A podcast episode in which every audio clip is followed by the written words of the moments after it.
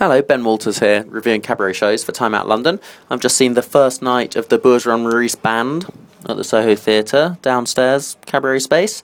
Um, Bourgeois Maurice, as you'll know if you've seen much cabaret in London over the past couple of years, um, very successful two piece.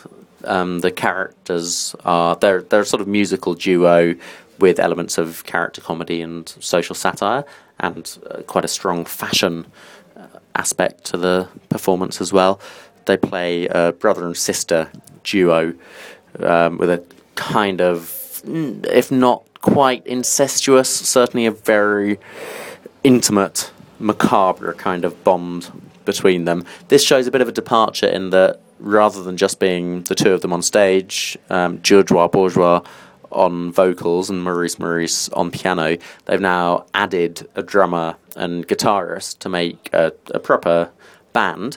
Um, so it's a new register with mostly familiar work, one or two new songs, but mostly familiar songs.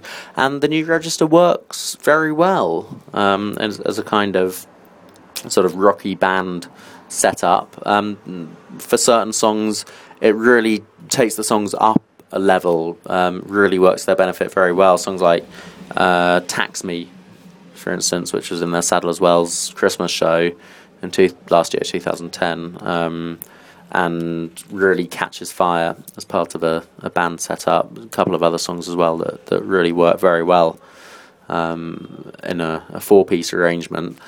Um, the downside of it, I suppose, is that you lose some of that intimacy of the two of them on stage with their own sort of fantasy world.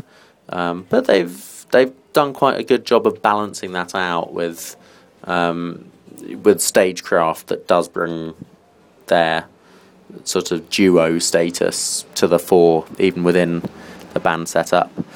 Um, also, you know, the look always very important for Bourgeois Maurice. Um, they don't disappoint here. Lots of black leather, lots of metal studs, um, a particularly exceptional glossy ponytail effect baseball cap that Bourgeois wears.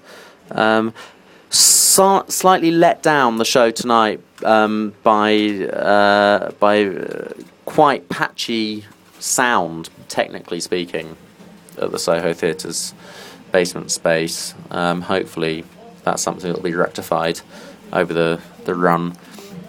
Um, but generally, a very exciting, very um, encouraging new departure, um, which hopefully will be something that they add to their repertoire and build on, um, even if it doesn't entirely replace their um, two part setup that we're already familiar with.